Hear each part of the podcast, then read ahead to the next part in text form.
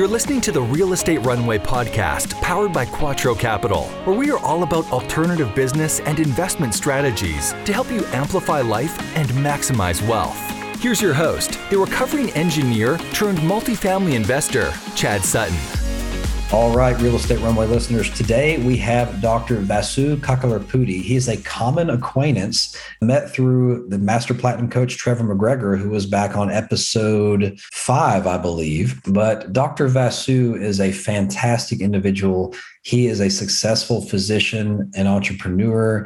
He is an experienced real estate investor, multifamily syndicator. And guys, the guy is a mindset genius. What I love about Dr. Vasu is he really has found joy in figuring out how to share what he's learned with others and bring them along for the ride. And you know, I mean, different strokes for different folks, as you'll hear him say. We don't always all want to be super active in our investments. Sometimes people want to help him steer the wheel, and sometimes people want to ride in the front seat and ride in the back seat. There's nothing wrong with any of that. The biggest thing is having the knowledge and the aptitude to take your financial well being into your own hands.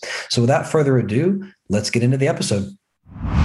All right, Real Estate Runway listeners, it is time for another episode of the Real Estate Runway podcast. I'm your host, Chad Sutton. Welcome back to the show. I'm joined today by Dr. Vasu Kakarlapudi, who is a dear friend of a common acquaintance of ours, our coach, Trevor McGregor. I love when people we we are learning from connect us to other like-minded individuals in the industry. Dr. Vasu Kakarlapudi is a successful physician entrepreneur. He's an experienced real estate investor and a multifamily syndicator. It's probably better to ask what this guy doesn't do than what he does. Dr. Kakarlapudi, welcome to the show, sir. Thank you, Chad. Nice to be here. Yes, yes. Happy to have you here. And I believe you're actually located not far from me. Uh, you know, I'm in Nashville, Tennessee. I think you're up in central central Kentucky somewhere. So we're two southern gentlemen, I guess you will. yeah, they call Louisville, you know, the the northernmost southern city or the southernmost midwestern city. So take your pick. Absolutely, absolutely. Well, Vasu, what I'd love to do is to kind of tell the audience where you've been, what you've done, you know, how you've gotten to this place where you are today where you're you're not only a practicing physician, you're a real estate investor, you've even syndicated some properties, which means you're actually paying forward your thoughts on financial freedom to other people and, and as, as investors.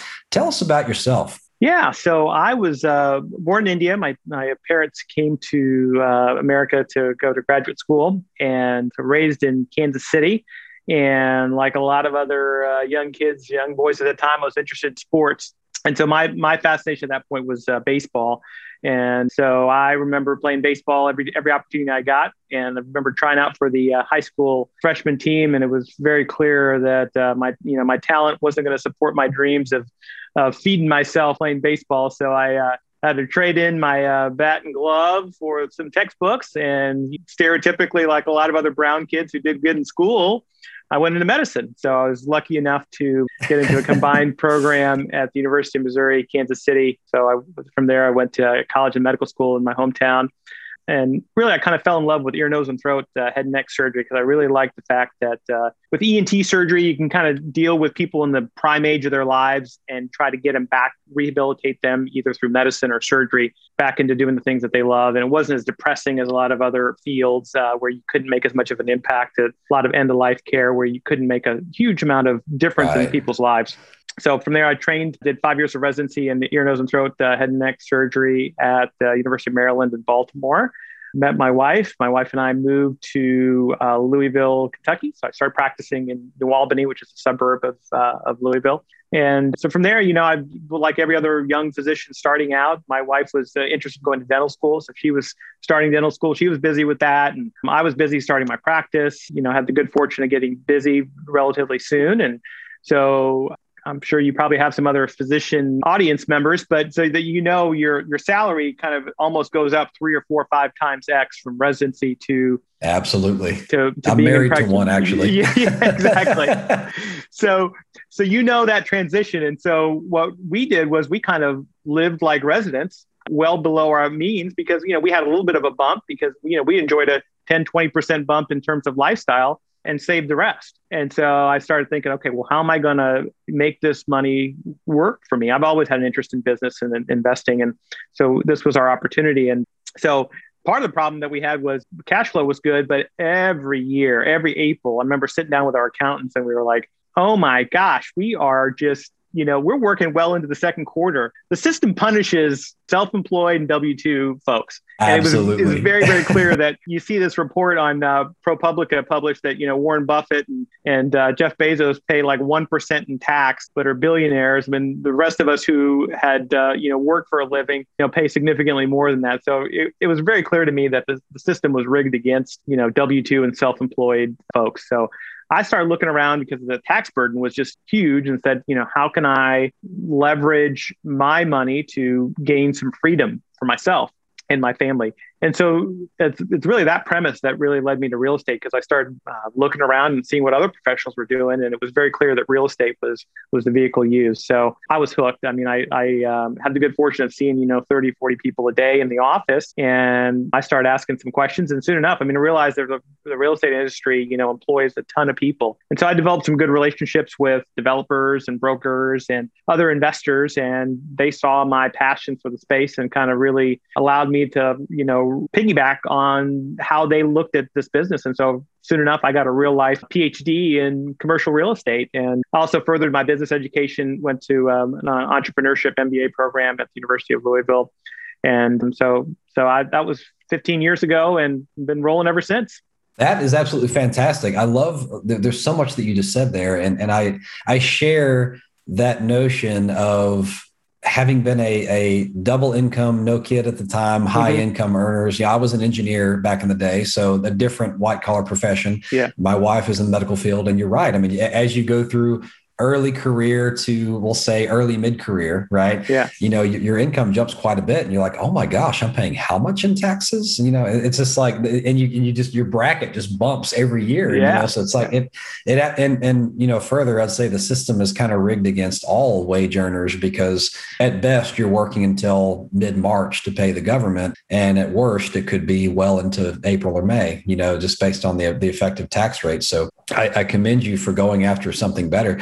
And I think that's a great segue into how to go from trading time for money into something where I don't want to say mailbox money, but you start getting into the mindset of how can I have my money making money for me while I'm not looking at it? How can I opt? And we're not. This is not tax evasion. This is how can I optimize my tax bill? Like you have that. You have a constitutional right and duty to do that, right? Yeah. yeah. And then further, you're like, you know, I figured this great thing out. You know, I'm going to go start taking down larger properties with investing friends, if you will, and and and sharing the wealth. I mean, yeah, how did how did you go through that transformation, and, and, and what has it done for you? Yeah, I mean, it was it was definitely a transition. You know, things can look very daunting if you're not involved in real estate at all. You can you can think, wow, okay, there's a lot of big steps. But what I did was, and I think what most people who have been in this business for a long time is, is just take one step at a time and not look too far ahead have a strategic goal but just action. You can you can read all the books you want. You can listen to all the podcasts but ultimately it requires action. And you need somebody to hold your hand for the first step just like a, a baby learning how to crawl you know? They they hold your hand for a while and then pretty soon they're on their own. So really started off very small and not even in commercial and residential with a single family townhome. And then, like you alluded to, Chad, you can really scale a whole lot faster in commercial than you can in, in residential. Right. And so the barrier to entry is a little bit higher, but the ability to have less time commitments and allow your truly what you said to have your money work for you is much more possible in commercial. So start off with like a single family townhome and then kind of realized, hey, I can do a little bit better with commercial. I'm in, you know, in medicine, so we knew we knew healthcare, right? So really kind of start off with a dialysis center, which is a triple net, pretty straightforward center we worked with Fresenius and they're really pretty easy to deal with. They kind of give you a check every month. And so kind of use the cash flow from that.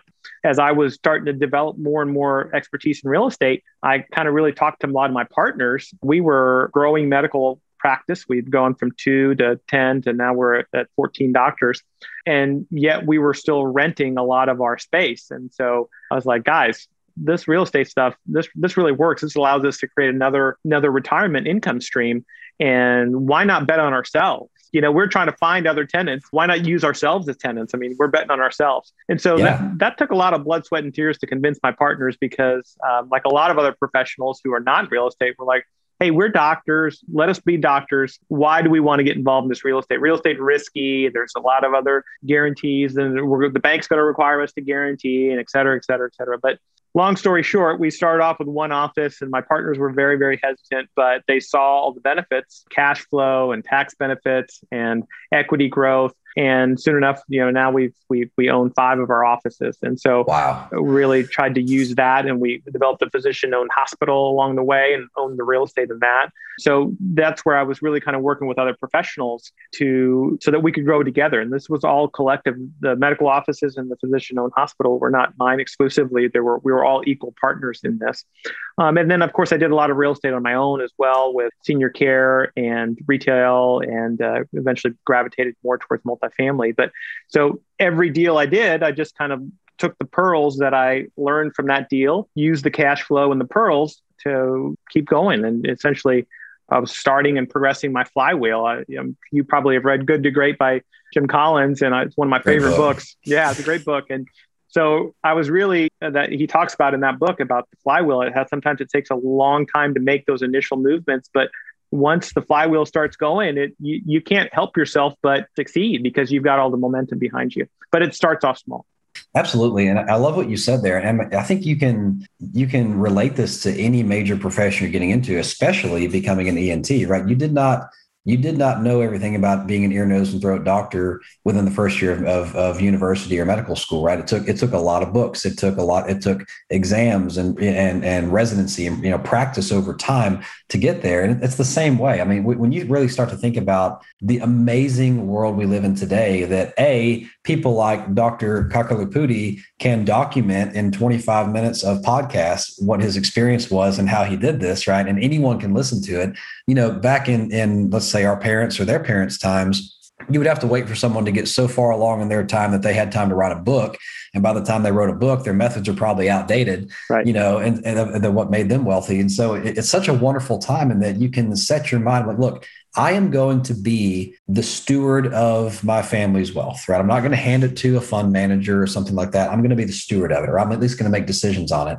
And well, you don't know everything about real estate, but you know, you, you figure out what you can bite off. And, and in your case, it was I'll bite off, you know, a triple net or I'll bite off a single family. And then you, you learn a little bit more every single time. And now you've gotten to this point where you, you understand how to take money and make money turn into more money rather than you trading time for money. Exactly. Well said. I couldn't have said it better myself, Chad. It's it's it's so fun thinking about things that way. And now, what I'd love to get into, it, it's it seems like your passion has become, you know, not only this like now, wow, I understand all this stuff, and and I and I've done it, and I see how it impacted our lives and my and my business partners' lives.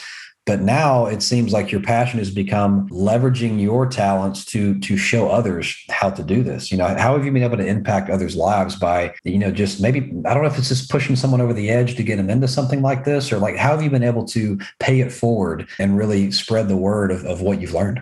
Yeah, over the last few years, we've kind of done several projects with just a few friends and family, just two or three people per deal. And I kind of, you know, used my knowledge from before as really served as a mentor for my friends and family, like a lot of other people did for me when I was starting off, and they still do. I still have mentors, and, and you mentioned coaches and advisors and a team of people around me because you know real estate is a team sport. It's really not an individual sport. You can't be the expert in everything. Plus, it's just good to bounce ideas off other people and vet them from from a different perspective.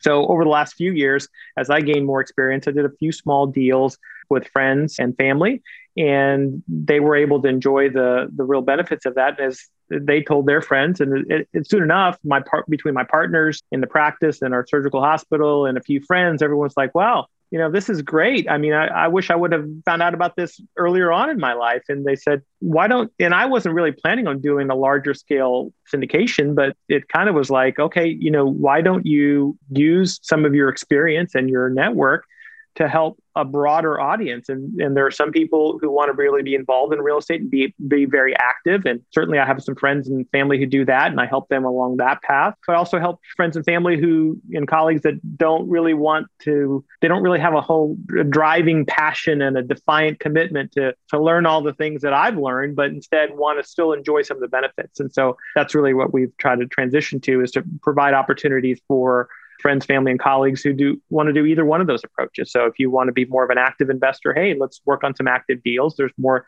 time commitment, more potential liability, but there's more potential upside. Or do you want to focus your time on other things, but you still want to enjoy some of the benefits and you want to be more of a passive investor and have somebody else who knows what they're doing manage your money in a real estate portfolio where you have direct fractional ownership and you can enjoy the benefits of all the pass through benefits of being a fractional owner as opposed to owning stock in a, in, a, in an entity like a REIT or something of that sort. Yeah, what very well said, Vasu. And, and I think, you know, groups like yours, you know, groups like ours, we're, we're, very few and far between in the fact that we, you know, we, we could be doing this on our own and just keeping it quiet and not sharing the wealth and things like that. And, and we, we have, you've done your own deals, we've done our own deals. But I love the abundance mindset that's being shared here and that like, you know, there's a lot of people in our lives who we can we can indirectly or directly share this with and and watch what it can do in their financial futures whether they're actually helping you steer the car or just riding in the passenger seat absolutely we can yeah. all go along for the ride you know and it doesn't have to be all about you know just just returns, returns, returns. It can be about what it does for the people. You know, yeah, I love that. Different strokes for different folks, and some people want to yeah. be actively involved, and that's great. Let's work on that together. But some people just want to have a passive approach, and you can really be a good steward and help help your network right. in either wh- whichever path they want, or a hybrid of both. And honestly, I think you like me. I, I'm active on some deals. I'm passive on others, and so you know diversification is is super important and certainly in your investment portfolio and and in life in general. So you know i can i can definitely tell that you're also a student of master platinum coach trevor mcgregor because yeah. I, heard, I just I keep, I keep hearing things like different strokes for different folks and things like that. He and i are laughing about this because we both hear it all the time. So that's fantastic well, this has been awesome, Dr. Kakarlapudi. What I'd love to do, you know, this this podcast is sponsored by Quattro Capital, and in true play on words, I'm going to go into the Quattro Trio questions here at the end. What I'd love to hear is everyone has a superpower in their business or profession, and we love to know what that is. In your view, what is that? What is your superpower, Vasu? I tend to be really good at analyzing risk like anything else in life, you know, you think about it, it's everything has some level of risk and some level of reward. And there's a lot of numerical assessments that you can make, and that's important, but there's also a lot of intuition that goes into how you assess risk. And so I, you know, the old adage, right? You try to find that asymmetric risk reward opportunities. And so and this is one of the things I really use with my partners. You know, when we were trying to develop our first medical office, it's like, guys, what is the risk of this? I mean, there people were like, oh, what happens if we don't we cease to exist as a practice? What happens if we get bought out by a hospital system? And what are the rewards of investing in real estate? So I was really able to show my partners, hey, you know, people are always going to need healthcare, and there's only 240 or 50 ENTs that come out every year. So we are supply constrained. And from a demand perspective, I don't think demand for ENT services is going anywhere, especially in the Ohio Valley area. And so no matter what form of practice we are in as a private practice or employed by somebody else, or there's always going to be a need for medical space. And even with, you know, the potential rise of telehealth and everything else, there's always going to be a need for some physical contact and, and patients need a place to go. And so why not invest in ourselves? And so, you know, I was able to show my partners, hey, the risk of our venture is pretty low and the reward is significantly much higher. So along the same lines in, in other aspects of real estate. And that's why I really kind of gravitated towards multifamily because you've done all the research too that you you see that, you know, multifamily isn't always the highest return in commercial real estate, but it's the most it's the best risk adjusted returns so for the finance gurus out there this is basically the Sharpe ratio so i try to look internally for and analyze risk that is much less than the presumed reward yeah, fantastic. And uh, I hear you on the ENT demand because had had you known me in a previous life, I would have been one of your biggest customers. I have a lot of ENT stuff going on. So okay, okay. that's fantastic. Yes. Well, I guess to go beyond this, the second question is, you know, we, we've heard a lot about why you're awesome, but people learn a lot from other people's mistakes. So what is your biggest, what you would consider your biggest failure? And it could be in life or business, right? Or real estate. What do you think your biggest failure to date is? And what did it teach you? Well, the biggest failure when I was a kid, as I mentioned, I, I, wanted to be a professional baseball player. So I immediately failed at that, even in high school. So that was my early on failure. Later on in life, as I was looking at different business opportunities, I started a small network of ENTs to try to purchase hearing aids from manufacturers. And it was essentially like a group purchasing organization or GPO where we would pool a group of ENTs together and try to purchase hearing aids from different vendors for a, a discount.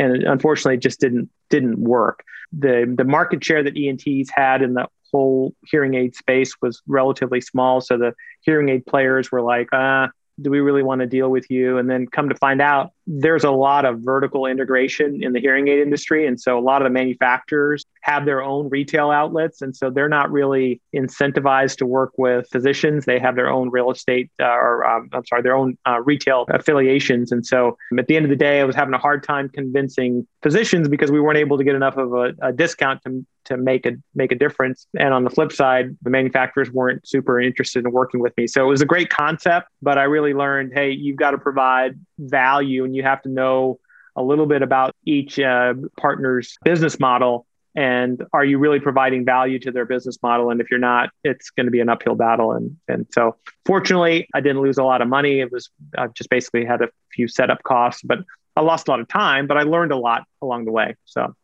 yeah, the lesson there is value and leverage, right? Yes. You either have value or you have leverage. Yeah, yeah, exactly. to get what you want. Fantastic. Well, last question, Vasu. You know, one of the Quattro four pillars is philanthropy. We are very passionate about it. What philanthropies do you or are you currently supporting, and, and what can we uh, have our clients and, and listeners support on your behalf? Yeah, I mean, we, my wife and I uh, are very big into supporting children. You know, we were both blessed to be uh, parents who loved us and cared for us and, and brought us up and gave us all the tools to be able to succeed. And you know, the, the, harsh reality is that not every child born in America or across the world is is given those kinds of rights. And so, uh, most of our charitable work is is with institutions and programs that help folks. So in town, there's um, Home of the Innocents in Louisville that kind of takes it's a convalescent center for for underprivileged kids, and we have several orphanages that we support in, in um, India and other third world countries that help facilitate adoption and schools also for underprivileged kids through uh, the UPNA Foundation that helps uh, underprivileged kids get a more fair shake on life, at least, or at least the opportunities to be able to succeed. You know, I love that. that that's that's a cause that is near and dear to Quattro's heart. You know, and just like you said, you know, kids can't help the hand that they're dealt. You know, many adults have played a hand and they've gotten where they are, which they also need help at times. But kids just can't help what they're born into sometimes, and and giving a, a hand up, you know, not a hand out, but a hand up, yeah. and this really positions. Even even if it's just a slight mindset change in one of those kids, that propagates. You know, I, I highly respect that, Vasu. It's fantastic. All right. Well, this has been a fantastic episode. Thank you for coming on. Should the listeners want to reach out and get in touch with you, how can they find you? Yeah, our, our website is APTA Properties, A P T A Properties, uh, plural.com. And uh, LinkedIn page is just uh, Vasu Kakarlapudi MD on LinkedIn. All right. And don't worry about trying to spell that, y'all. It will be in the show notes. I it's promise. a mouthful. It's a mouthful, Chad. it will be in the show notes. I hear you. All right. Well, Real Estate Runway listeners, this has been another episode of the Real Estate Runway podcast. Thank you for tuning in. Over and out. How is your company managing your capital raising process? Syndication Pro is the number one solution to help real estate syndicators and fund managers automate fundraising, investor relations, and reporting. Syndication Pro is a solution that is trusted by hundreds of firms, large and small, with billions being managed within the platform. Here at Quattro Capital, we have seen a drastic improvement in our ability to provide better customer support to our investors, a co sponsor module to our alliance partners when partnering on new acquisitions, ACH distributions, an SEC compliant CRM, and even the ability to take soft reservations on upcoming projects. Look for the link in the show notes to try Syndication Pro risk free for seven days. We hope this episode was insightful and brought value to your day. If so, please be awesome and leave us a five star review. Find out how Team Quattro can help you at thequattroway.com. Until next time, this is the Real Estate Runway Podcast.